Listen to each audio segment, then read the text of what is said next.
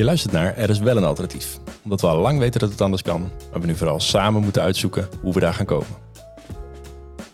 Ja, leuk dat je luistert. Een nieuwe podcast. Er is wel een alternatief. Een nieuwe podcast waarin ik, Hans Rodeburg, projectleider bij Wetenschapsbureau GroenLinks, samen met Senna Matoeg, Tweede Kamerlid voor GroenLinks, mensen interview die ideeën hebben over hoe we onze samenleving fundamenteel anders zouden kunnen inrichten. Dat doen we niet zomaar. Uh, vanaf 20 september ligt er een nieuw boek in de winkel met de gelijknamige titel Er is wel een alternatief. Postkapitalisme, een einde aan de roofbouw op aarde mens. Het is een groot boekproject met uh, zo'n 35 auteurs, afkomstig uit allerlei maatschappelijke bewegingen, politieke partijen vanuit de universiteit, waarin we eigenlijk samen nadenken hoe we de samenleving echt fundamenteel anders zouden, zouden kunnen inrichten. Samenleving waarin niet de focus op winst en uh, geld verdienen voor jezelf centraal staat, maar echt het welzijn van ons allemaal. Uh, en in het boek proberen ze ook concreet mogelijk na te denken um, hoe we dat per sector zouden kunnen doen. In de zorg, uh, waar het gaat om woningen, um, waar het gaat om onze omgang met de natuur, noem maar op. Um, toch hadden Senna en ik uh, na, dat, na dat hele boekproject het idee dat er nog genoeg mensen waren die we ook nog wilden spreken om hun ideeën te horen. Ook mensen met die niet in het boek terecht zouden zijn gekomen omdat we gewoon verschillen van mening. Maar die toch echt interessante ideeën hebben die wij graag wilden horen. Um, juist ook uh, vanwege hun andere mening. En daarnaast natuurlijk ook genoeg uh, gasten met wie we het uh, volledig eens zijn. Um, daarvoor is deze podcast dus bedoeld. Origineel was het idee om, om de podcast heel groot in te steken. Ehm, tien afleveringen om mee te beginnen en vervolgens gewoon lekker doorgaan met interviewen en kijken hoe lang het nog doorgaat. Maar toen viel het kabinet, dus dat, uh, dat plan ging niet helemaal door. Senna en ik kregen alle twee andere taken erbij. En Senna zit nu inmiddels in de parlementaire enquêtecommissie Fraudebeleid, dus is ook weer druk in de gang. En ik moest helpen bij het verkiezingsprogramma. Maar toch dachten we, we hebben nog twee dagen. Dus we zijn in twee dagen heel snel hebben we vier afleveringen opgenomen. Die wat ons betreft ook echt heel erg de moeite zijn, waard zijn. En die we graag aan jullie willen laten horen. Een miniserie dus, van vier afleveringen. Um, en we beginnen met een, een leuke gast. Klaas Dijkhoff, oud-fractievoorzitter van de VVD. Um, en we gaan met hem praten over zijn ideeën voor de Philips-samenleving. Um, gesprekken over de rol van bedrijven en hoe we bedrijven meer maatschappelijk zouden kunnen verankeren. Veel luisterplezier. Ja, we zitten hier in Breda. Oeh. Ja. Oeh. Ja. Vandaag praten we met Klaas Dijkhoff. Dag Klaas. Goeiedag. Uh, ja, ik denk eigenlijk dat je niet uh, heel veel introductie nodig hebt. Uh, dat eigenlijk iedereen, iedereen jou wel kent. Gok ik zo. Ja, dat, dat, dat, ja, als het niet zo is, dan laat het me vooral niet weten, zeg maar. Ja, precies. Senna, waar gaan we het vandaag over hebben? We gaan het hebben over de, de Philips-samenleving. Want een van de redenen dat we naar Breda zijn afgereisd... is omdat wij op een, een, bijdrage van jou uit de politieke beschouwing in 2019 terechtkwamen waarin jij het hebt over Philips en je opa. Mm -hmm. En toen dachten we, oh, daar zouden we nou een gesprek over willen hebben. En nu zijn we hier. Thanks voor dat we langs mochten komen. En uh, onze eerste vraag aan jou is, wat deed Philips nou zo goed?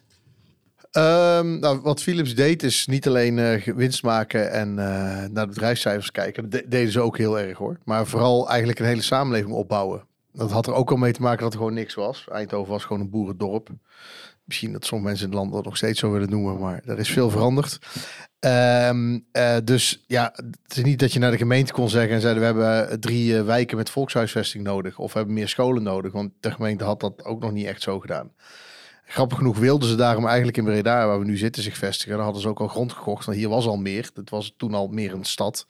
Uh, maar toen stond er in Eindhoven nog een lege fabriekshal te koop, die uh, ze niet hoefden te bouwen, omdat hij er al stond. Toen zijn ze in Eindhoven begonnen. Um, en ze zijn ook vrij lang blijven nadenken over, oké, maar wat is nou langere termijn goed? Uh, hoe hou je nu je werknemers gezond? Hoe hou je een omgeving gezond? Hoe hou je thuis stabiel? Wat kunnen we bieden aan sport, aan scholen, aan doorontwikkeling en opleiding van de, van de kinderen van onze werknemers? Uh, ja, de jaren tachtig zie je daar wel een beetje een kentering in uh, als er flink gesaneerd moet worden. Uh, dus het is, niet, het is niet per se het bedrijf van vandaag, maar het is wel de mentaliteit van hoe neem je een hele gemeenschap mee en hoe snap je dat je als bedrijf onderdeel bent van een gemeenschap en uh, ja, voor de volgende generaties ook bouwt en niet alleen voor het volgende kwartaal. Ja. ja je, hebt, je hebt zelf ook een persoonlijke band met Philips, toch? Je, je, je opa werkt er. Ja, mijn opa heeft er gewerkt in het magazijn heel lang. Uh, dus mijn moeder heeft bijvoorbeeld ook uh, van, het, van, van het fonds voor school, het Philips van de Wilgenfonds, gebruik kunnen maken. Eh, voor de opleiding. En ehm, ja, later, ik heb zelf bij Philips niet in dienst bij het bedrijf. Maar ja, ik begon, eh, ik woonde in Eindhoven en dan zit je op de middelbare school. En dan had ik ook een bijbaantje als schoonmaker in de Philips gebouwen. Waar eh, bijna elke familielid van mij begonnen is met werken. dus dat, dat leeft, ja, dat zat echt in het DNA van die, van die samenleving. En voordat we erover doorpraten, wilden we een stukje laten horen. Over, over Philips, ja, ja klopt. En de, ja, en de band van Klaas met Philips. Ja, en we wilden eigenlijk een stukje uit de algemene politieke beschouwingen. Maar daar werd je vanaf 30 seconden, of nee, binnen nood een beetje al onderbroken. Ja, gaat dus snel, is helemaal, helemaal, helemaal, helemaal, lelijk geworden. Dus we pakken gewoon een stukje campagnefilmpje. Ik kom uit Eindhoven. Dus dan vier je carnaval, ben je moeilijk te verstaan en dan heb je iets met Philips. Mijn opa werkte daar in het magazijn. En hij heeft nooit ergens anders gewerkt. Hij ontving zijn gouden jubileumhorloge en ging er met pensioen. Philips zorgde voor zijn medewerkers en zijn omgeving. Het was niet alleen loon betalen, maar ook zorgen dat de gezinnen het goed hadden. Dat al dat goed volk een goed leven had. Sporten, dat is ook gezond, dus daar kwam PSV. En mijn hele familie is supporter van PSV. Behalve dan die opa die voor Philips werkte. Die bleef Eindhoven trouw, de blauw-witte arbeidersclub. Hij was alleen maar rood in het stemhokje. In de jaren tussen toen en nu veranderde er veel, ook in Eindhoven. De band tussen Philips en Eindhoven werd wat losser. Het bedrijf kwam stukje bij beetje los van de omgeving, maar bleef belangrijk. Ik ben zelf nooit in dienst geweest bij Philips, maar heb in de gebouwen van Philips wel jarenlang schoongemaakt. In het nu hippe Strijp S kon je je uren bezighouden met trappenhallen en toiletten. En net zoals de meeste van mijn neven heb ik daar geleerd wat hard werken is. Er is natuurlijk heel veel veranderd, maar in de kern kunnen we die Philips samenleving nog overeind houden. Wederkerigheid tussen bedrijf en omgeving, tussen mensen. Besef dat het alleen maar goed gaat met jezelf als het met anderen ook goed gaat. Ik wil dat wij eraan werken dat we in deze veranderende wereld zo'n samenleving blijven. Waarin bedrijven hun verantwoordelijkheid nemen en wij ze die ruimte geven. Of het nu een groot bedrijf is dat een hele stad op sleeptouw neemt. Of een klein bedrijf dat voor een wijk of een gezin zorgt. Ik hoef niet terug naar vroeger. Maar het onderliggend belang van een land waar bedrijven hun verantwoordelijkheid nemen en wij als overheid ze koesteren en dat stimuleren, dat belang is groot. Dat is groot in cijfers en harde euro's, maar ook in saamhorigheid en gevoel. Een gevoel dat meer is dan een bedrijfsnaam of een werkgever. Want hoewel Philips dus niet meer zo Eindhovens is, en Eindhoven al lang niet meer zo Philips, hoewel de naam niet meer op het shirt staat en heel veel supporters op de tribune al lang niet meer bij Philips werken, hoor je de betekenis ervan nog steeds door het stadion galmen. Mijn vader die werkte bij Philips, mijn moeder die werkt op Strijp S. En samen maken ze lampen, die van Philips, die branden. Ik had in de, de kamerdebat had ik trouwens het horloge ook om. Ik voor mijn oom mogen lenen één dagje. Echt waar? Ja, ik heb het wel teruggegeven natuurlijk, maar uh, ja. Oh, wat bijzonder. Ja, dat maakt wel. Want je oom heeft, hem, heeft nu dat horloge. Ja, die heeft het horloge ge, ja, geërfd. Ja. En, en toch nog even over die politieke beschouwingen, want. Mm -hmm. uh, jij hebt vast nagedacht over je bijdrage. Ja. Uh, wat was de reden dat je toen dacht: dit, is, dit, is, dit verhaal ga ik vertellen? Ja, eigenlijk was het voor mij een soort. Ik had die algemene beschouwing voor, mezelf altijd beeld. Oké, je bent fractievoorzitter van de grootste coalitiepartij. Dus je wordt sowieso onderbroken en aangevallen. Ik sta er sowieso 3,5 uur. Dus ik had ook zelf met mijn eigen inbreng niet het idee van. Uh, elk jaar, uh, ik ga de begroting zelf behandelen, want het komt in interrupties wel. Dus ik probeerde eigenlijk jaar na jaar een beetje een opbouw te hebben naar mijn eigen verhaal. Dus ik had elk jaar wel een, een ander aspect. En dit was voor mij een beetje het idee van... oké, we gaan het straks echt hebben over alles wat er mis is... en wat er nu speelt in deze week of deze maand. Maar ik wil ook mijn eigen verhaal neerzetten... hoe ik nou denk dat, dat je die verschillen zou kunnen overbruggen. Hoe je nou het goede... de eerste algemene beschouwingen, dus niet deze... daar heb ik geen complimenten uitdelen. was ook heel ongemakkelijk... omdat partijen daar ook niet echt goed mee om kunnen gaan. Die zoeken dan naar het addertje onder het gras. Maar ik zie in elke partij wel iets wat te koesteren is. Ik nou ja, sorry, toen. ik zie nu ook partijen uh, waarvan ik denk, de, je gebruikt het politieke spel vooral voor publiciteit, voor macht, voor als verdienmodel en niet zozeer al om daarna uh, risico's te nemen en iets en verantwoordelijkheid te nemen, iets te doen. Maar in de meeste partijen herken ik wel een drive of ook al ben ik misschien niet met standpunten eens, maar de, wel de intentie om de wereld beter te maken. En dan kun je natuurlijk verschillen van mening over wat er beter is voor de wereld, maar die motivatie zit er wel. En als je dat uit het oog gaat verliezen, dan wordt het heel naar. Dan ga je ook mensen gewoon verstoten omdat je hoort dat ze op partij stemmen of ergens lid zijn. Uh, en in deze algemene beschouwing, dus eerst probeer ik nog los van elkaar te kijken naar wat, wat is nou het goede in elke partij vanuit mij gezien.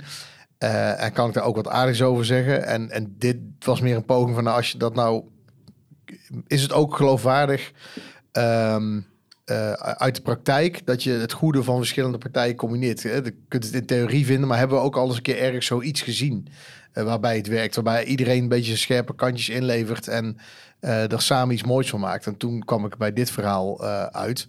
Ehm, eh, en de grappige is, Sander eh Heijnen was fantoomgroei aan het eh, schrijven Hendrik Noten. Die heeft, en die heeft ook een heel hoofdstuk over Philips samenleving. En die was dus aan zijn boek bezig toen hij de algemene beschouwing hoorde. En die, die zei nog later, ik dacht dat gehackt was of zo, dat iemand mijn hoofdstuk gejat had. maar ja, dat was dan toeval. Eh, maar dat blijkt ook wel uit dat het een beeld is dat niet alleen liberalen of kapitalisten aan hoeft te spreken, eh, maar breder eh, ja, in de smaak kan vallen. Ja, en je zegt het net in, in een video die we li- lieten horen, of de audio. En ook, je zegt het net eigenlijk ook toen we je vroegen. zorg dragen voor elkaar, voor de mensen die voor je werken en je omgeving. Ja, Kan je, dus, dus, dus Philips in die tijd, Philips van je opa, eh, waar eh, iedereen in de familie gewerkt heeft. Kan je iets zeggen over waarom is dat volgens jou eh, weet je, een goede manier van bedrijf zijn of bedrijvigheid organiseren? Nou ja, omdat, ehm, omdat je een hele lange termijn voor ogen houdt. Ik vind dat familiebedrijven, zoals ze er nu zijn, ook dat vaker hebben dan, eh, dan bedrijven die eh, aan de beurs zijn. Hè. Het, het is altijd in elke sector een uitzondering te vinden hoor. Maar dat je, dat je voor meerdere generaties denkt en niet alleen denkt voor eh, je aandeelhouders voor het volgende kwartaal. Ehm, en daardoor dus ook een andere blik kunt hebben op, op wat dingen kosten. Als je nu iets moet vergroenen, dan kost je dat dit jaar, kost dat geld. Als je een horizon hebt van vijf jaar, dan zal het waarschijnlijk ook nog steeds vooral een kostenpost zijn. Als jij een horizon hebt van 30 jaar, dan, dan levert het al op. Zo ook het investeren in je, in je eigen medewerkers, de ruimte geven aan je medewerkers om zorgen in het gezin op te lossen, bijvoorbeeld thuis. Ja, op korte termijn kost dat alleen maar geld, want dan zijn ze minder uren aan het werk. Maar je weet ook dat als mensen super gestrest zijn, dat ze eigenlijk ook kunnen ze op kantoor zitten, maar kunnen ze ook niet functioneren. Eh, dus ik, vind de menselijke maat daarbij eh, rekening houden, niet, niet de modellen, dat dat doorslag zou moeten geven. En ehm, eh, ja, dan moet je wel sterk zijn. Dat, dat is dan wel de, de, de andere kant. Zo'n bedrijf kan het alleen maar doen als ze echt heel sterk zijn. Als ze, want als er een concurrent is die, die zegt, nou leuk dat jullie zo aardig zijn en sociaal, maar ik doe hetzelfde product en is net zo goed en de klant hoeft minder te betalen, want ik doe niet aardig naar mijn werknemers of mijn omgeving. Ja. Ja, dan wordt het wel lastig natuurlijk. Ja, precies. Dus zo'n ASML nu, dat is dan het, nu het voorbeeld van zo'n Ja. bedrijf dat ook een beetje die kant op gaat, wat, wat goed voor zijn werknemers zorgt. Eh, nu volgens mij zelfs woningen gaat bouwen ook voor werknemers, als ik het eh, goed heb Ja. gelezen. En 100 mensen van Philips eh, die op straat zouden komen staan als in, in zijn geheel als divisie heeft overgenomen. Ja, ja maar die, die kunnen dat dus inderdaad doen, omdat ze gewoon zo'n wereldmacht zijn, economisch gezien, dat ze die middelen hebben. Ja. Ja, En hoe, hoe, hoe, hoe, hoe komt het dan toch ehm, dat zo'n Philips, die is natuurlijk weer gaan, gaan opbouwen in die tijd. Die hadden niet in één keer deze positie. nee. Hoe kwam het dan dat, dat toch zo'n bedrijf dat eigenlijk vanaf het begin zo heeft gedaan? Wat, wat maakte dat, dat dat zo was? Was het echt alleen de oprichter die die visie had? Nou, het is ook, ook heel simpel. Als je nu een bedrijf opricht, dan zijn er heel veel dingen waarvan jij en je werknemers al van uitgaan dat de overheid het voor je regelt. En dat heeft ook heel veel goede kanten. Maar Kan je, heeft- kan je een voorbeeld geven? Eh, eh, ja, ziekte. Als je werknemers ziek zijn, eh, daar, heb ik plichten over. Dus het ligt allemaal vast. Eh, woningen. Ja, waarom zou ik als bedrijf over woningen nadenken? Dus er is toch, ik betaal hartstikke veel belasting. De, overheid heeft het allemaal naar zich toegetrokken. Eh, nou, het ZZP'ers hebben, hebben nu nog wel eens een broodfonds. Maar in principe uitkeringen, scholen. Waarom zou ik als bedrijf nadenken over een school voor de kinderen van mijn werknemers? Dat is een overheidstaak. Dus als je alles naar je toe trekt als overheid... en dat was in die tijd dat Philips begon natuurlijk niet... Eh, dan, dan leg je ook meer verantwoordelijkheid bij de samenleving. Heeft ook nadelen hè, als die niet genomen wordt, eh, die verantwoordelijkheid. Maar je kon niet naar een ander kijken. En nu heb ik, spreek ik wel CEO's die dan heel veel dingen klagen. Eh, oh, en dan zeg ik, ja, de overheid dit, de overheid dat. Dan denk ik, ja, maar je kunt zelf ook die dingen doen. Het is niet verboden om zelf een school te stichten, bijvoorbeeld. Of om zelf huizen te gaan bouwen. En dan te zeggen, nou ja, de grond houden we als bedrijf wel. Dus de mensen die het huis kopen, hoeven niet de grond te betalen. Je kunt allerlei creatieve dingen doen. Maar die, ja, Philips had natuurlijk eh, in die zin de ruimte ook om die creativiteit te hebben. Omdat er niet zo heel veel al geregeld was of dicht geregeld was. En, en dan eh, ja, heb je ook, kun je dat ook, kun je ook voetbalclubs en sportverenigingen en wijken uit grond stampen. Je eigen arbeidsmigratie organiseren. Mijn, eh, mijn, niet de vrouw van mijn opa die je al noemde, maar aan de andere kant van de familie. Mijn oma die komt, waren arbeidsmigranten uit Drenthe. Dat was voor die tijd echt heel ver weg. Dus je hebt in Eindhoven nog steeds het Drentsdorp. Want daar woonde namelijk de arbeidsmigranten uit Drenthe. Ja. Eh, dat was voor die tijd eh, heel wat. Eh, en, en dan had je het ook over integratie en dat soort zaken. Maar dat was omdat Philips... ja, de mensen rondom Eindhoven die, die wisten inmiddels wat ze konden verdienen. En in Drenthe hadden ze nog goedkopere arbeid. Dus, dus die, die fenomenen zie je door de tijden heen. Ehm, maar dat moesten ze dan ook zelf regelen. En dan moesten ze ook een huis voor regelen. En dat zou nu ook gezond zijn als jij een bedrijf hebt met arbeidsmigranten. Eh, prima. Maar dat je dan ook de huisvesting regelt. Je ziet nu een soort spagaat. Eh, wethouder opent, legt de eerste steen van een groot nieuw bedrijf. Iedereen trots. Bedrijf opent, komen 500 mensen werken. Er zijn er 400 van eh, komen uit andere Europese landen. En dan zegt die werkgever, eh, ik wil ze graag ergens laten wonen. En dan zegt de wethouder, oh ja, nee, maar dat arbeidsmigrantenhuisvesting, daar houden we niet zo van. Kan het Ja. niet ergens anders? Ja. Dan denk ik, nee, dat, dat moet ook bij jou. Je hebt, je hebt heel stoer dat bedrijf geopend. Of de eerste steen gelegd. Nou, ga nou ook regelen dat die mensen ergens een fatsoenlijke plek hebben om te wonen. Eh, en die, die verbinding was toen automatisch, omdat je het niet kon afschuiven naar een overheid. En dan ben ik toch nieuwsgierig, want, want ook later blijft dat een manier van, en we gaan zo misschien een beetje weg van Philips, maar dat blijft dan in het DNA van een bedrijf zitten. Dus dat, dat, is niet alleen maar eh, de overheid regelt het niet. Het is ook, je vindt dat je dat zelf moet doen. Eh, dus is dat dan eh, de eigenaar die dat gewoon belangrijk vindt? Is dat een wederkerigheid in een gemeenschap? Wat, Ja, het is een groepsnorm ook. Die, en op een gegeven moment, ja, de, de oorsprong kan liggen bij een eigenaar, kan ook liggen bij gewoon heel kaal besluit. Ja, als wij geen huizen bouwen, hebben we niet genoeg medewerkers, dan moet de fabriek dicht. Zo simpel kan het ook zijn. Dus het kan ook beginnen met een hele economische logica. Maar uiteindelijk wordt dat een mentaliteit en een, ook een identiteit. Op een gegeven moment wordt het ook van. Eh, Wij doen dat zo niet. Dus nu, nu ik weet niet, het DNA van het bedrijf. Philips als bedrijf is natuurlijk ook wel veel internationaler geworden. En ja, het hoofdkantoor is ooit al eh, naar Amsterdam gegaan eh, eh, om economische redenen. Dus het zit nu veel meer in die, in die regio. Maar je ziet het ook in de regio in Oost-Nederland. eh, Twente hebben ze het naberschap, noemen ze dan. Ook daar word je als ondernemer aangesproken op zaken. Hier, het, het is echt niet iets eh, typisch van één regio hoor. Maar eh, als je hier in Breda eh, naar het verenigingsleven kijkt, ja, het zijn ook de lokale ondernemers die de vereniging in leven houden. En als je, zolang je het, ge- het gevoel hebt van een community en, en dat je het samen moet doen, dat je ook af en toe wat moet inleveren.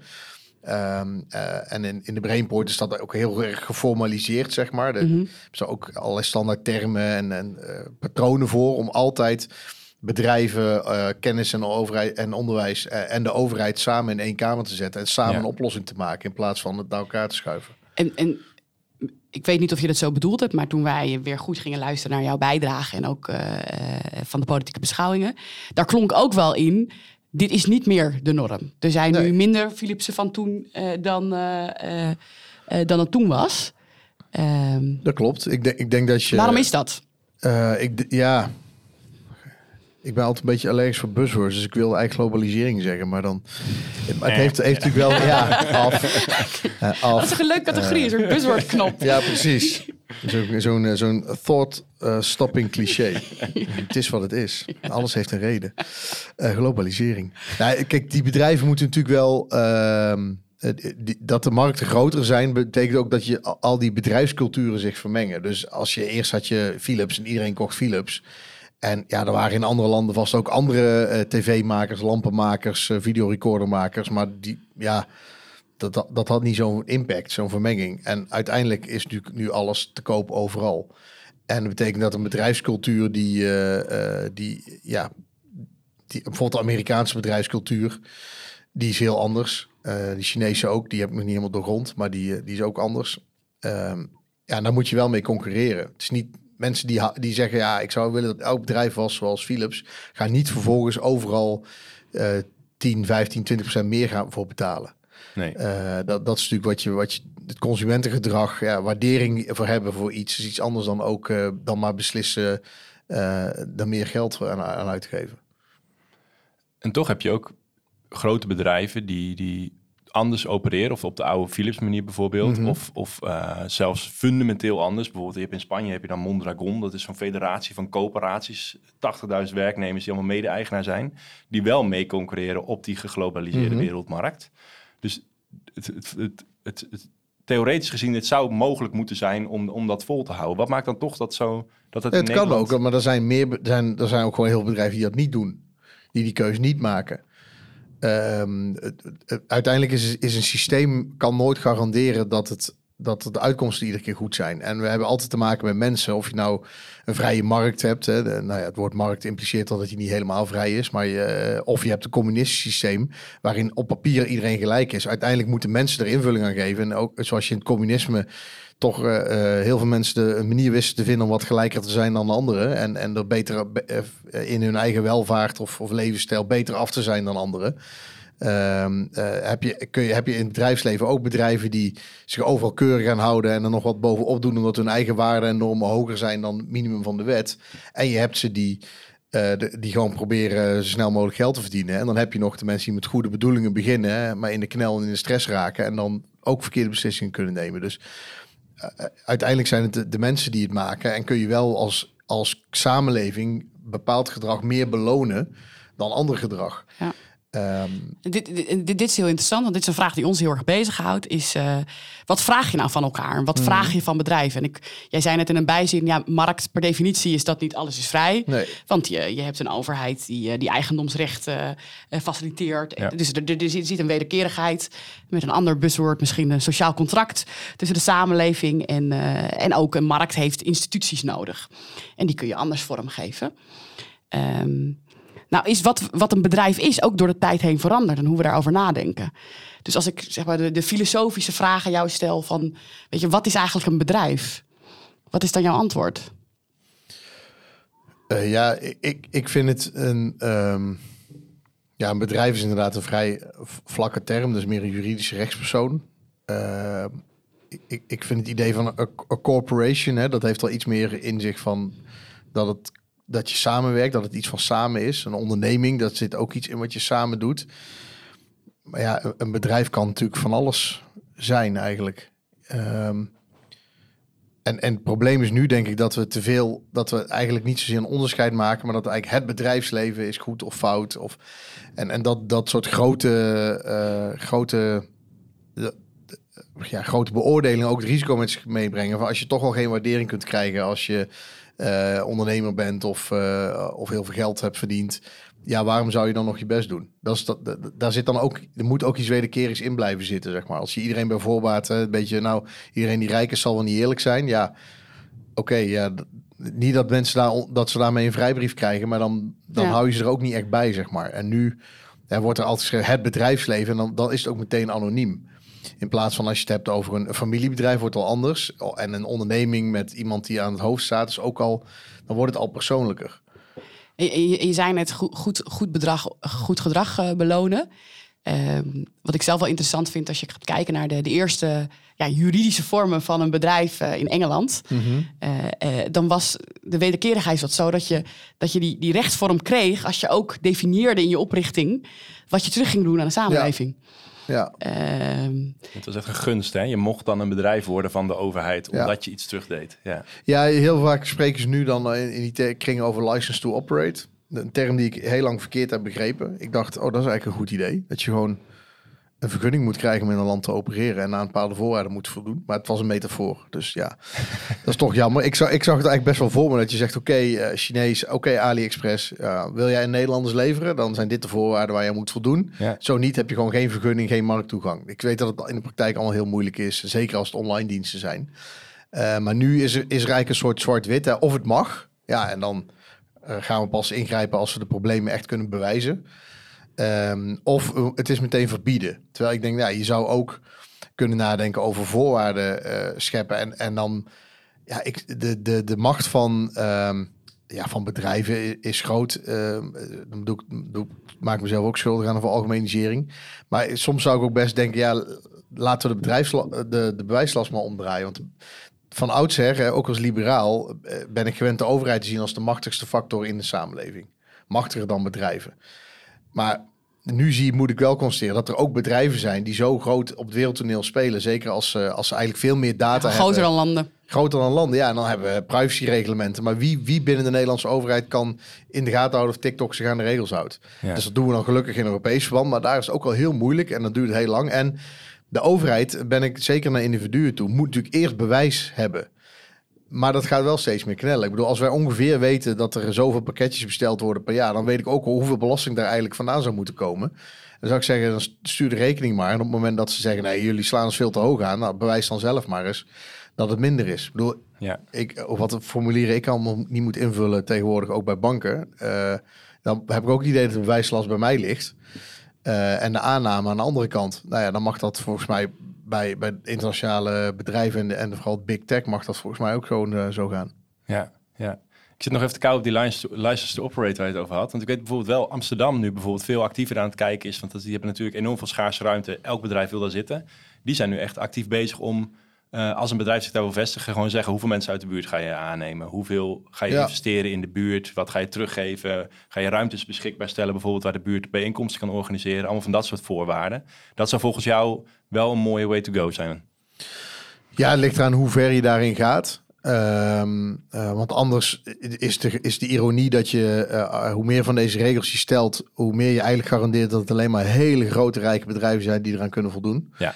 Eh, en dan wordt het nog meer dan nu een plek waar alleen hele grote bedrijven een kantoor kunnen hebben en de rest een eh, postadresje heeft met een, een coworking space. Ja, dan een beetje virtueel signalen door één ruimte beschikbaar te stellen. Ja, en dat moet dan. Nou, dan moet je al behoorlijk veel geld hebben. Wil je in Amsterdam dat kunnen doen? Dus nou, dat zou betekenen dat het bedrijf als ons, met mensen of 20 mensen in dienst, nou, dan moet dan moeten we ons eigen kantoor opzeggen en dan moeten wij een van die ruimtes gaan bemannen bij mensen die eh, die, die grote dan ter beschikking moeten stellen van een gemeente. Dus nou ja, dat, eh, ik, ik weet niet hoe ver je daarin moet gaan, maar het idee dat je als land wel kijkt van eh, en niet aan het toeval overlaat wat, wat er nu zit, hoe je inricht, wat voor bedrijven je heel hard je best voor doet en wat voor bedrijven je zegt van nou, veel succes, maar als het misloopt, ja, wij zijn er niet voor je om te steunen.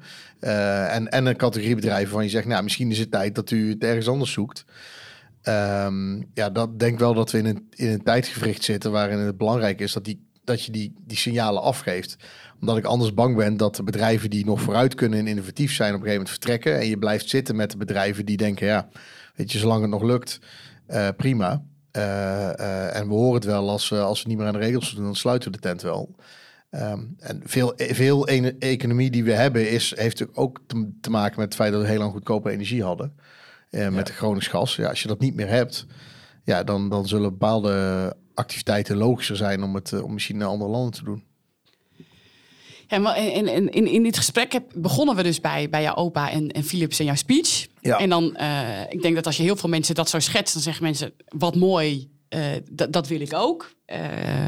We zitten hier in een gesprek met allemaal mensen van verschillende politieke families die dat zeggen. En toch zijn we dat door de tijd heen ook het nadenken over die wederkerigheid en hoe je dat organiseert. Als het dus niet meer organisch gebeurt of om wat voor reden dan ook. eh, als het dorp wat groter wordt, om niet het buswoord eh, te gebruiken. Ehm, en dan merk je dat, dat we dat heel ingewikkeld vinden. Eh, want net, net zeg jij, net, jij zegt net ook, ja, dan moet je toch kiezen. Het ene bedrijf wel, het andere bedrijf niet. Want je zegt of alles is altijd gelijk en dan is er een concurrentie en dan komt daar iets uit. Maar als die uitkomsten ervan eh, eh, eentje is waar je denkt, ja, hier wordt wel heel veel waarde ontnomen zonder bij te dragen. Of ik heb het gevoel dat er een disbalans in dat sociaal contract zit. Ja. Dan ga je met elkaar weer de vraag stellen, welke regels hebben we in Ja. het dorp? En en onze observatie is dat dat een. daar is Nederland ook maar zo groot in. Jij noemt net ook eh, Europa. Ehm, dat komt nog niet echt van de, van, van, van de grond. De regels. Ja. Ik denk ook dat, dat, dat de, als je de regelkant opgaat, dan, dan verandert ook je, je relatie. Tussen bedrijven en samenleving, maar ook tussen mensen. Op het moment dat, eh, dat ik hier met mijn compagnons op een vergadering de statuten erbij ga pakken, dan verandert heel de discussie. Dan ga je heel anders naar elkaar kijken. Op het moment dat je, dat je eh, in, in, thuis een ruzie, eh, ruzie hebt met je partner, eh, dan is dat niet leuk. Maar als een, een van die twee in de ruzie ook nog de huwelijksvoorwaarden erbij gaat pakken om te kijken hoe het ook weer zat, dan wordt het naar. En dan, dan, dan richt zich zo'n bedrijf zich op geen straf krijgen in plaats van het goede doen. Kijk, in die, de andere kant van al het mooie wat we eerder bespraken is dat zo'n bedrijf als Philips toen natuurlijk ook ruimte kreeg op een manier die we nu moeilijk vinden. Uh, aanbestedingen, dat was er toen natuurlijk nog niet. Hè? Uh, uh, Philips jatte gewoon de patenten van Edison. En Edison diende daar klachten in. Dus in Nederland, maar wat is dat eigenlijk patentrecht? Er nooit van gehoord. Toen ging Philips met NatLab zelf uitvindingen doen. En toen dachten we, hey, patentrecht, laten we dat eens invoeren. Dat is een goed idee. Ja, Amerika is eerlijk gezegd zo ook gewoon begonnen. hetzelfde circuitje in verhaal toen, voordat Amerika economisch sterk werd. Geen patentrecht ontkennen. Door Europa en Azië gaan dingen, ideeën pikken, in Amerika opzetten. En op het moment dat je ontdekkingen doet, uh, patentrecht invoeren en daarna klagen dat China alles kopieert. Dus zo, zo is dat natuurlijk gegaan. Als Philips toen in Eindhoven in die tijd zei, we hebben extra ruimte nodig. En uh, daar waren drie boeren, uh, wiens grond dat was. Ja, dan, dan duurde het niet zo lang als nu met een stikstofakkoord... voordat die boeren met een zak geld iets anders gingen doen... en een ander leven gingen leiden of ergens anders gingen boeren... en Philips het terrein kon gebruiken voor, uh, voor hun eigen activiteiten. Dus bedrijven kregen ook bepaalde ruimte. Er werd wel meer samengekeken hoe kunnen we deze samenleving versterken... in plaats van alleen maar hmm, bedrijf. Nou, we sturen allerlei uh, toezicht, alleen maar toezichthouders, uh, die moet je wel hebben, maar naar je toe en we doen het meteen alleen maar vanuit regels. En dit is een best wel uh, coherente beschouwing, maar als we er nu die, die prik in stoppen en je kijkt nu, je, volgens mij noemde je net, probeerde het woord marktmacht een mhm. beetje te noemen, de verhouding tussen. en we kijken nu naar de situatie van, van, van een aantal markten. Hoe, hoe goed of hoe slecht gaat het? Nou, ik denk, denk dat, je, dat je nu een beetje op, op, het, op het dieptepunt zit van het fenomeen we willen heel graag dat bedrijven zich uh, zo, zo warm en menselijk en samenlevingsgericht mogelijk gedragen. Maar op het moment dat we gaan beoordelen, mogen we dat niet meetellen. Dus dan doen we gewoon een kille aanbesteding. En dan, dan geven we met ontwikkelingsgeld bussen aan een Afrikaans land. maar die gaan, dat doen we niet via VDL, want die waren net iets duurder dan de Chinese leverancier. Ja. Uh, ja, dan moet je er ook samen naar kijken. Dan moet je ook gaan kijken, oké, welk type bedrijf willen we hier graag hebben? En daar gaan we dan ook voor. En dan maak je, ook, dan maak je wel onderscheid. Dan zeg je bijvoorbeeld, we gaan uh, ASML super belangrijk. Dat is de reden dat de Nederlandse premier, wie het dan ook, ook straks is, eerder het Witte Huis mag, eerder aan de beurt is, eerder een bilateraal krijgt bij de NAVO omdat we als land een bedrijf hebben dat onmisbaar is in de internationale waardeketen. Nou, dan kun je zeggen, nou, dat is goed dan moeten we op die sector doorinvesteren. Ja, dat betekent ook dat je tegen andere bedrijven zegt: niet alles kan hier in Nederland. Voor jullie, uh, ja, we gunnen jullie veel succes, maar even niet hier. Um, en dan moet je ook dat soort dingen meewegen. We proberen dat nu allemaal omdat we echt een, een, een obsessie hebben met, met een soort van papieren eerlijkheid in plaats van echte fairness. Proberen we dat allemaal in, in ja, maatstaven en checkboxes en puntentellingen te doen. Uh, en ik denk dat je, dat je moet accepteren als je wil, als je echt een samenwerking wil hebben, ja, dan, dan gaat het af en toe wat rommeliger. En dan moet je wel scherp blijven dat het niet corrupt wordt. Dus uh, ik wil niet zeggen, oh, joh, laat ze het maar gewoon regelen uh, op een borrel. Dat zeker niet. Maar je moet wel, je moet dat, dat ook wel echt niet alleen belonen in woord, maar dan ook in daad. Dan moet je ook als overheid zeggen: wij kiezen als leverancier voor bedrijven die zich zo uh, instellen. We proberen dat nu ja, een beetje kunstmatig te doen door, door allerlei nieuwe criteria te bedenken waar je dan ook punten op moet scoren. Maar uiteindelijk blijft natuurlijk de vraag: ja, wat kost het uh, onderaan de streep? En blijft dat wel heel vaak dominant. Ja. Ik vind, het, ik vind het altijd echt zo belangrijk. Want ook als je, als je nadenkt hoeveel geld er door de overheid loopt en hoe groot deel van het BBP gewoon publieke uitgaven zijn. Als je die geldstromen anders zou inrichten, dus zou zeggen, we gaan gewoon eens kijken, bijvoorbeeld een universiteit, de Universiteit Utrecht. Die, die koopt zijn koffie in bij Sodexo, dat is gewoon een mhm. multinational. Ja. Als gewoon dat soort geldstromen bewuster zouden worden besteed, dus lokale bedrijven, goed verankerde bedrijven of bedrijven die zich echt sociaal organiseren, dat zou zo'n enorm radicale uitwerking hebben eigenlijk op, je, op je economie. Ja, en ik, ik, om in de koffiehoek te blijven, misschien een raar voorbeeld, maar ik was staatssecretaris van Justitie en dan uh, ik, uh, ik, ging over het gevangeniswezen. En je hebt een aantal oud-gedetineerden die zijn uh, koffiebranderij begonnen, dat heet Heilige Boontjes, en inmiddels de thee, dat, dat heet Guilty. En die, die theezakjes worden gevouwen in envelopjes waar je op dezelfde manier als waar cocaïne in gedaan wordt. Want dit wordt in de vrouwenvleugel gedaan en dit was de manier van vouwen waar ze het meeste ervaring al mee hadden.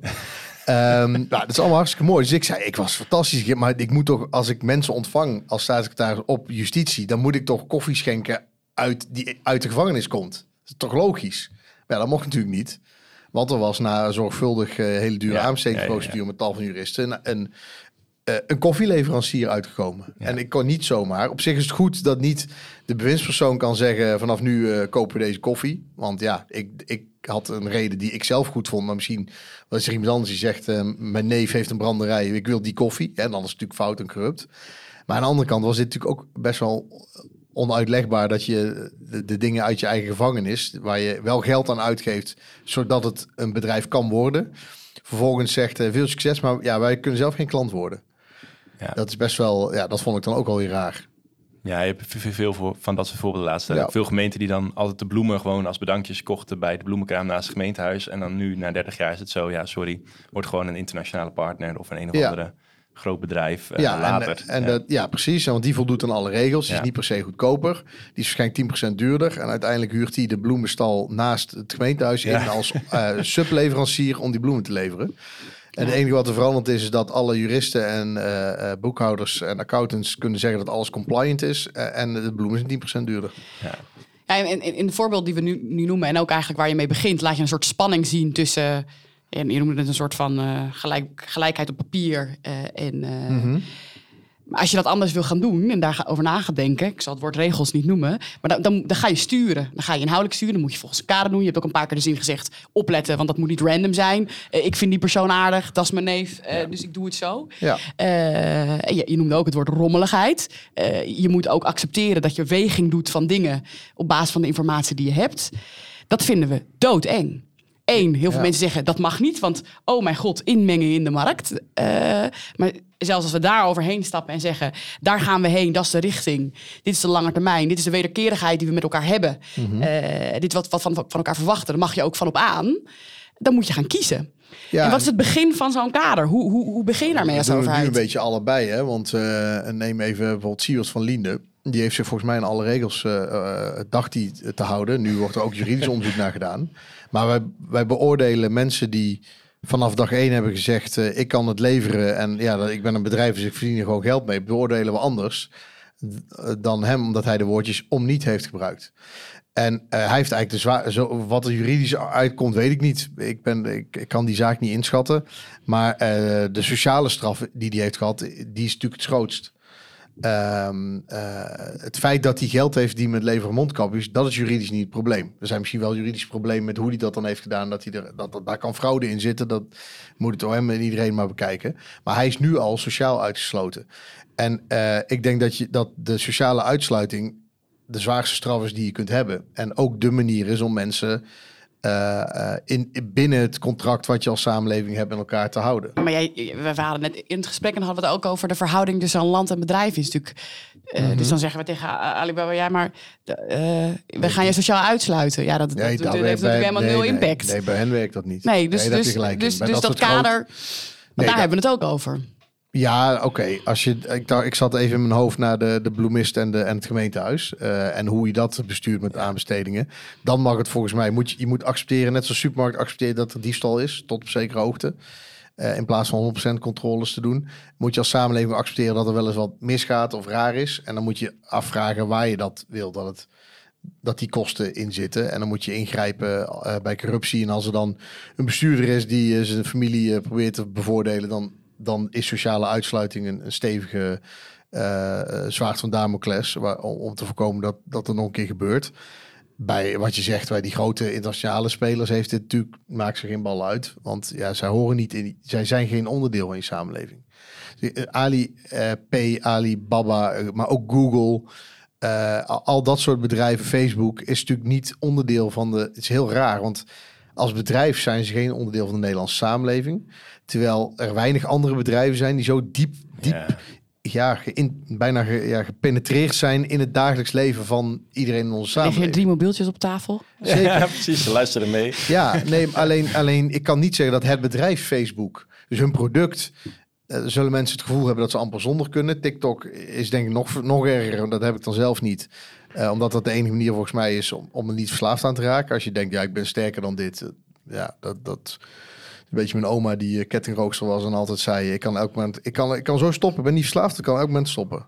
Ja, nooit gedaan. Ik, Ehm, ik verwijder iedere week Google Chrome weer van mijn telefoon. Dat is echt een repeterend iets al twee jaar lang. Ja, maar, maar zij, dat, is, dat is wel een, een, een ingewikkelde spanning. Want zij zijn heel bepalend in de samenleving. Eigenlijk nog overmatig bepalend als het gaat om besluitvormers en, po- en politici en journalisten. Twitter en, en ja, Facebook via Instagram dan. En misschien straks via Threads. Ehm, eh, alleen ze ik zijn geen onderdeel van onze samenleving. Ik heb al, eh, als staatssecretaris ging ik ook over privacy. En toen hadden we het werk verdeeld. Dus ik sprak met eh, Twitter. En mijn Belgische collega sprak met Facebook. Nou, ik werd in ieder geval nog netjes te woord gestaan, bij Google ook. Maar Facebook, België, minister uit België, ja, who gives a fuck? Die kreeg gewoon amper een afspraak. Hoezo moeten we nou met België praten? Ja, omdat, omdat het een land is met, met, met regels en die stellen hebben wat vragen over hoe, over hoe Ja, maar dan, opereren. dan toch ja, naar ons gesprek met. België. Dan, dan, hoe erg is het? Eh, in deze situaties, grote bedrijven die groter zijn dan landen waar je afhankelijk bent voor hele belangrijke interactie tussen mensen. Ja, dan dat gesprek wat we net hadden, waarin je zegt, joh, dat kan wel en dat moet je zo doen. Eh, ik kom nu toch wel echt op gewoon regels uit. Ja, maar, maar dan heb je natuurlijk, daarom kun je, heb je, kun je ook niet praten over het bedrijfsleven. Ehm, in, één, in één keer. Dus je hebt bepaalde bedrijven die eh, eh, ehm, waar je wel zo mee om kunt gaan. En bepaalde bedrijven die gewoon echt heel, heel streng, eigenlijk wat ik eerder zei, waar je bij, voor mij betreft de bewijslast mag omdraaien. Omdat de, de kosten die we, die we zouden hebben als samenleving, zeker als elk land het voor zich gaat doen, om te controleren wat daar gebeurt, die zijn zo hoog, dat kun je helemaal niet verantwoorden. Dus dan, dan slaan Ja. ze hem aan en laat hem maar bewijzen dat, dat de aanslag te veel is of de regels te scherp zijn. En we hebben als samenleving eh, ook heel, heel lang gezegd, eh, bedrijven mogen nooit zo groot worden. Dus die bijvoorbeeld ook in eh, het land waar eh, in de Verenigde Staten. Je kunt ook te groot worden, dan breken we je op. Omdat Ja. anders je marktmacht te groot is. En dan lukt het niet meer om wederkerig te zijn. Je moet Nee. helemaal niet in staat worden, komen om scheid te hebben aan de overheid. Ja. Nee, en dat, dat, dat werkt heel goed, die mentaliteit. Als je, als je land nog keurig eh, overzichtelijk eh, is en de levenssfeer van je mensen in je land tot het land beperkt blijft. Ja. Nu kun je Facebook opknippen, maar dan zal een Amerikaan aan de achterhoofd denken: oké, maar dat betekent dus ehm, dat de Chinezen nog sterker worden.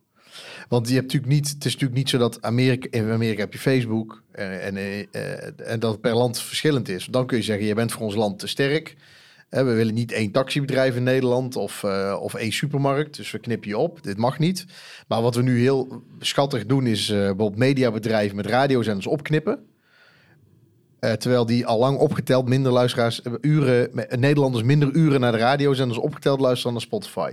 Dus, dus in Nederland hebben we nog steeds voor het domein radio houden we ons nog steeds in de regels. Marktmacht geeft niet te veel eh, marktaandeel, anders knippen je op of eh, krijg je een zender eh, mag je niet meer hebben. Ja, ja, Spotify, ja, daar kunnen we niks doen. Dat is namelijk anders. Dat is eh, streaming. Ja, en, en dan kom je wel in de knel. Hè? Dus, dus het, ik ben het met jou eens. Als je naar Facebook kijkt, je knip op die handel. Ja, dan, dan worden het, ik weet niet hoe we dat precies moeten doen, Facebook opknippen. Want wij bepalen straks waar we een account hebben. Neem Twitter, er zijn al tig Twitter-alternatieven. Dus in die zin zal, zullen ze vanuit het bedrijf zeggen, hoezo ben ik te machtig? Ik ben alleen succesvoller. Eh, ja, knip mij maar op. Maar er, er zijn al, ik kan nog vijf klonen maken. eh, berichtendiensten. Maar het is natuurlijk alleen maar effectief als we er allemaal op zitten. Dus, en als je dan Instagram wil beperken, of Facebook en Instagram opknippen, ja, dan komt daar TikTok met een eh, messenger service. En dan zeggen wij tegen de Chinezen, TikTok is veel te groot, moeten jullie ze opknippen? Ja, en dan zeggen zij, hoezo? Dat is jullie filosofie, niet de onze. Eh, en dat, dat, vi- dat vind ik dan wel lastiger sturen als je eh, heel veel invloed op, eh, op het dagelijks leven van mensen in Nederland hebben, wordt, ja, speelt zich af buiten de macht van de overheid. Maar is dit dan niet juist een argument om te zeggen, ja, maar zo'n communicatiekanaal, het is gewoon een beetje hetzelfde nu geworden als wegen en de post. Dit moet gewoon een publiek platform zijn. Ja, dan heb je er ook één. Dan heb je ook een monopolist. Precies, dan zeg je gewoon, dit is gewoon een publieke infrastructuur. En daarop mag je met elkaar communiceren, maar dat is gewoon te groot. Het is te veel marktmacht om dat aan één privaat speler over te laten. Mm, En dan krijg je een publieke board die berichten Ja, weet ik niet. Onafhankelijk natuurlijk autoriteit. En die gaat natuurlijk eh, in de gaten houden hoe iedereen zich gedraagt. Ik vind het in het geval van Twitter wel heel veel voor te zeggen ook. Als je ziet wat er nu allemaal gebeurt qua bedreigingen en, en anonieme accounts en zo. Om daar gewoon een publiek platform te maken en zeggen dit bedrijf is zo machtig. Mhm. En het is zo'n essentiële taak. En marktwerking is kennelijk onmogelijk. Want je kan, je kan niet een geloofwaardige uitdager worden. Ja, zelfs nu Musk het helemaal om zeep helpt. Lukt Nou, nog ik niet. vrees zelfs dat marktwerking da- daar heel goed mogelijk is, maar dat de markt altijd, dat wij als gebruikers eh, naar het minst beperkende platform zullen gaan. Dus eigenlijk zeg je dan, als er, eh, want er kan best een ethischer eh, communicatieplatform zijn, maar dat, dat geeft ons brein veel minder schok en dopamine en het gevoel van vrijheid. Dus dan zou je zeggen, nou, we doen geen private communicatiekanalen meer. Dan hebben we één overheidsdienst. Nou, ik denk dat mensen daar al heel veel argwaan bij hebben. Het publieke plein. Ja, en dan moet je dan, moet je dan, moet je dan mag je dan ook niet meer anoniem. Want dat lijkt me wel, dat vind ik een dilemma. Als je niet meer anoniem mag, dan denk ik in Nederland van ja, heb ik wel vertrouwen in. Maar ik kan me heel veel landen voorstellen waarbij de, het eerste wat, eh, wat nou, eh, Hongarije, Polen eh, en nog autocratische landen buiten Europa, het eerste wat je dan doet is gewoon anoniem praten onmogelijk maken. Dat vind ik dan Ja, ook wel best wel eng. Dit zou je dan democratisch met elkaar kunnen besluiten natuurlijk. Hè? Je maakt het publiek en dan gaan we als, als samenleving bes- besluiten hoe gaan we dit precies inrichten. Maar op zich, dat, dat basisargument, die is best wel logisch, toch? Nou, vind ik lastig, omdat je dan, ehm, omdat de markt, doordat het lang amoreel is, dus, dus niet bepaalde normen opdringt, ook, eh, kijk, laat ik zeggen, TikTok, je kunt zeggen het is van een bedrijf, maar het is, de, is China. De, de Chinese overheid bepaalt dat de algoritmes hier anders zijn dan daar. Dus als jij in China TikTok gebruikt, krijg je heel vaak boodschappen over de, de, de prachtige sta, de Chinese partij en eh, dat het allemaal zo goed is. En dan krijg je, word je opgevoed en eh, krijg je interessante dingen te zien. En hier ja, zetten ze ons tegen elkaar op. Dus dan stel je nou voor dat je in, in Hongarije en per referendum zegt, ja, we hebben het, eh, zeg maar, het staats-Twitter. En, en meer dan 60% van de bevolking heeft eigenlijk gewoon geen zin in ontblote bovenlichamen en regenboogvlaggen. We hebben gewoon, willen we gewoon niet op ons overheidskanaal. Dat doe je dan maar zelf thuis. Ja. Ja, dat zou democratisch zijn. Daar zou ik wel heel veel moeite mee hebben. Dus ik, ik vind het, het, het sommige problemen eh, in de markt zijn niet opgelost door het dan naar de overheid te trekken. Laat ik het zo eh, zeggen. ja. Hey, waar, waar, we het nog, waar we het nog minder over geha- gehad hebben, we gaan gewoon lekker door, op de regeltour door. Ehm, waar ik over naast te denken, de, de rol van de aandeelhouder in dit, in dit hele spel. Want je zegt de, de economie is internationaler geworden, en ook als je kijkt naar Philips. Eén groot verschil ten opzichte van het oude Philips is natuurlijk wel dat de overheidsregels rond de invloed van de bestuurder ten opzichte van de aandeelhouder zijn veranderd. Vroeger had een bestuurder gewoon veel meer wettelijke ruimte als het ware om te zeggen tegen de aandeelhouders, ja sorry, ik ben bestuurder, ik bepaal de koers van dit bedrijf. Zijn dat ook niet regels die we weer meer e- eerder zouden herstellen? Kijk, je zei eerder van ja, op mijn huwelijk ga je ook niet dat op tafel leggen. Mhm. Maar in het geval van bedrijven kan ik me heel goed voorstellen dat een bestuurder die regels op tafel legt en zegt tegen de aandeelhouders, ja sorry, ik heb gewoon die ruimte, ik pak hem.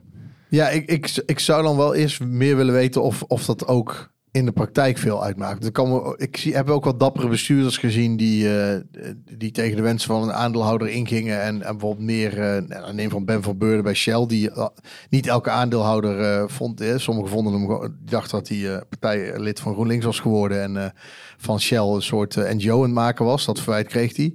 GroenLinks ik denk dat GroenLinksers dat anders voelen. maar dat is wel het verwijt wat hij, wat hij dan kreeg. Eh, eh, uiteindelijk kun je, kun je natuurlijk een tijdje lang eh, je aandeelhouders trotseren. Of degene die, die stemrecht hebben. Je, dat kan in een familiebedrijf heb je ook eigenaren. eh, maar ook niet oneindig natuurlijk. Ehm, ik, ik ben opgehouden met het te snappen toen ik me besefte dat, dat ik geen link kan zien zelf tussen de beurswaarde en de echte waarde van een bedrijf. En dat natuurlijk speculatie en het, het, is, een, het is natuurlijk een, een dienst op, op een bedrijfstak op zich. En je kunt gewoon heel veel geld verdienen met, spe- met aandelenhandel zonder dat je Ja. ook maar iets met die bedrijven aan het doen bent. Zeker. En dan zinkt het wel eh, los daarvan. Ehm, ik, ik denk dat, dat, het, eh, dat, het, dat, dat het kan dat je bestuurders meer eh, eh, bevoegdheid kunt geven. Misschien zal in sommige gevallen zal het helpen. Ik denk dat de weg van eh, aandeelhouders die of ook aandelen kopen om de samenleving te sturen, dat, vind ik een hele vind ik wel een interessante ontwikkeling die je nu veel ziet. Dat de aandeelhouders ook gewoon een missie hebben en bedrijven op langere termijn willen afrekenen in plaats van het volgende kwartaal. Ik denk dat dat meer. Je hebt ook heel veel aandeelhouders die juist de bestuurders eraan houden. Niet alleen te kijken voor de, het halen van de targets die nog meetellen voor een eigen bonus. Want dat is ook een risicootje loopt als bestuurders heel veel autonomie hebben. Dat de, Ja. ik, zit, ik zit er, nou, dat idee heb ik wel eens gehad dat als je eh, vijf keer eh, eh, CEO bent en je hebt één keer een klapper en vier keer mislukt het, dan heb je waarschijnlijk privé meer verdiend dan wanneer je het vijf keer netjes hebt gedaan. En dat is natuurlijk, daar zit een, een prikkel in die ik, die ik per stuk wel iedere keer kan besnappen, maar per saldo niet, niet het beste voor de samenleving oplevert. Ja. ja. Ook, dus sorry, ik dacht dat jij nog... Nee, nee, nee. Ik, ik, keek eh, ver- verwachtingsvol. eh. nee, ik, ik, ik was naar de tijd aan het kijken en ik moest nadenken over die, die, eh, dat gat tussen Main Street en de financiële markten. En eh, nou, even waarschuwing voor de luisteraars. Main Bezo- Street? Wat bedoel je met Main Street? Nou, gewoon de straat, het echte leven, Oh, zo, ja, ja, ja. eh, hetgene wat je maakt, wat je doet, eh, de meerwaarde die creëert voor de samenleving. En veel meer financialisering, buzzword. Eh, nou, dat gat is ook heel groot. Eh, en hoe groter dat stuk eh, van je economie, hoe moeilijker het ook is om te zien. En volgens mij zei hij net, ik, ik heb het gewoon losgelaten, want ik zag die link niet. Eh, Ja, voor mezelf. Daarom ben ik nooit zelf gaan beleggen. Eh, maar daar zit denk ik ook eh, een stuk van probleem. eh, Ook in waardeketens. Maar ik denk dat dat een onderwerp is wat we moeten bewaren voor een andere keer. Voordat we naar onze laatste vraag gaan. Want we zitten hier toch nog een beetje... De koffie was heerlijk. We hebben een mooi gesprek gehad. We begonnen bij Philips en, en een speech. Eh, je hebt eh, ook complimenten uitgedeeld. We hebben best wel wat, wat fundamentele dingen geraakt. Zijn er nou ook ideeën, plannen die je hoort... waar jij gewoon allergie van krijgt? Dat je denkt, oh god, gaan we weer? Of eh, Oh, ja. mag je die ook nog even aan ons meegeven? Nou, ik heb de laatste tijd vaak met, eh, ehm, met, met gedragssturing via de portemonnee. Bedoel, weet je, ik, ik hoef echt geen plastic bakjes voor de frietent. Maar dat, dat, dat gedoe dat je extra moet betalen. En, maar het lost dan niks op. Ja, als je bij de McDonald's bent geweest, ben je 40 cent meer kwijt. Dus ik, wat, wat is er dan nou... En we vragen wel van de markt om het op te lossen. Maar dat moet dan altijd weer bot via geld. Of en ook die, dat, die oeverloze discussie over... Ja, als we groente en fruit iets goedkoper maken... Maar, maar dat, dat geeft zo weinig inzicht in. eh, Ik, kan echt alle groenten en fruit kopen die ik wil. Want ik, voor, ik wil ook helemaal niet zo groente en fruit kopen. ik bedoel, de reden, de reden dat, dat, dat, dat, dat ik eh, eh, eh, dat de weegschaal zegt dat er mogelijkheden voor mij zijn om gezonder te leven dan nu, heeft niet te maken met mijn inkomen. En natuurlijk is het, als het te duur is, maak je het, eh, eh, eh, maak je het onbereikbaar. Maar die, dat, bijna op het arrogante af idee van als groente en fruit maar super goedkoop is, dan zou iedereen het wel gaan eten. Dat geeft zo'n miskenning van hoe, hoe het brein werkt. En ik vind het dan ook lui als dat je beleid is.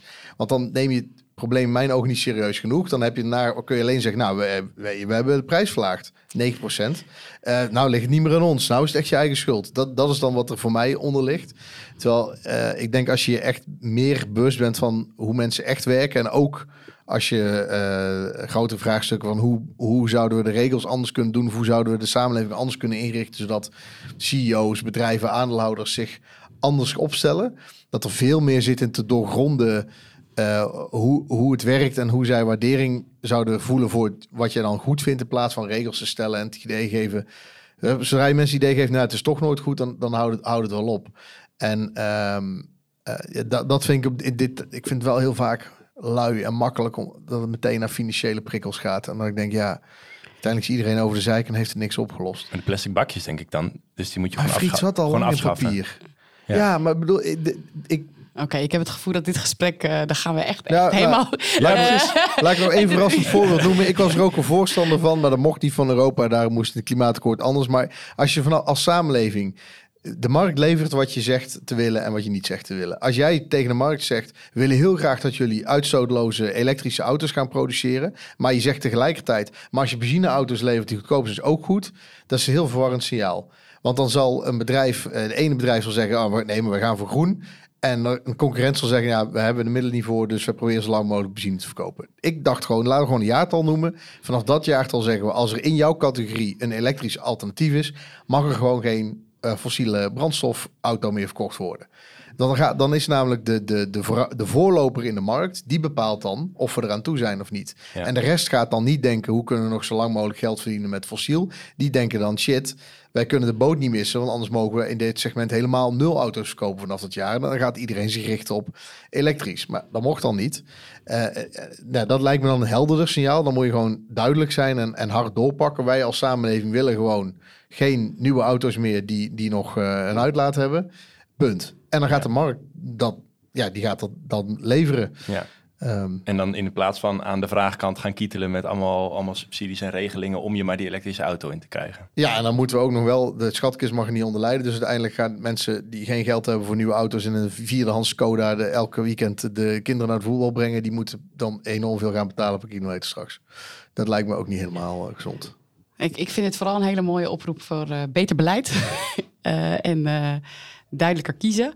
En eh, Hans, eh, onze laatste vraag. Ja, onze laatste vraag. Ja, die leggen we aan iedereen voor. Want het thema van de, van de podcast is eh, dat wij de routes naar een betere samenleving verkennen. Dus we stellen aan iedere gast eigenlijk de vraag: wie zou jij adviseren of wie was voor jou zelf een belangrijke gids in het denken over die routes? Ik zou elke zondag eh, de Red Hand Files van Nick Cave eh, lezen. Gewoon. Daar word je echt een eh, mentaal gezonder mens van. Waarom? En, man was zwaar depressief, toch? Nee, Is- dat vind is- ik wel komisch. sorry, ja, dat vind ik wel grappig dat je dat zegt. Want eh, waar, ik weet niet waar je dat precies op baseert. Maar dat hij depressief zou zijn. Ik, ik heb toen die, eh, die docu gekeken dat zijn zoon overleden was, toch? Ja. Ja, en heeft hij daarna een documentaire gemaakt. Ik, daar Ja, even, ja, ik, ik, hoor heel veel hij mensen was, die, hij die was, dat in, heel de, ra- mooi hij was in de rouw, dat Ja. klopt. Ja, ik weet, maar op het moment dat je, dat, je, dat je zoon van ongeveer 12 overlijdt, vind ik dat ook niet heel gek. Nee, natuurlijk. Maar ik vind het wel, eh, hij haalt, eh, zelfs uit, daaruit haalt hij nog eh, schoonheid. En, en troost. En ik vind dat, en als je dan wat, wat, wat optimi als je, als je iemand bent die naar zijn muziek luisterend of zijn teksten lezend, bij dat laatste denk ik alweer minder, het, niet prettig vindt omdat je zelf die associatie hebt met, eh, met, eh, met depressie, dan zou ik naar Rick Rubin gaan, de muziekproducer. En die vanuit zijn eigen Shangri-La eh, over de wereld kijkt en daar de creativiteit uit halen. Maar als je die twee hebt, dan, dan, daar zit veel hoop in. En ja, ik denk dat, dat je daar wel, als je die waarden eruit probe- uitstraalt om je heen, of je nou een bedrijf hebt of in de politiek zit, dan, kan het nooit slechter worden. Nou, mooie tip weer in de pocket. Ja, Eh, mooi. Dit was hem eh, uit Breda. Fijn dat het een keer geen droge filosoof is. Ja, dat, eh, dat scheelt. En als je nou meer wil weten over de rol van bedrijven in de samenleving, heel misschien verschijnt er binnenkort op de website van een partij of twee partijen Iets iets. over bedrijven. Maar ja, of het is al verschenen, dat weten we niet wanneer deze podcast precies uitkomt. Dus ah, joh, hou gewoon de politiek in de gaten. Dat gaat hier namelijk voortdurend over. Doeg! Doei doei!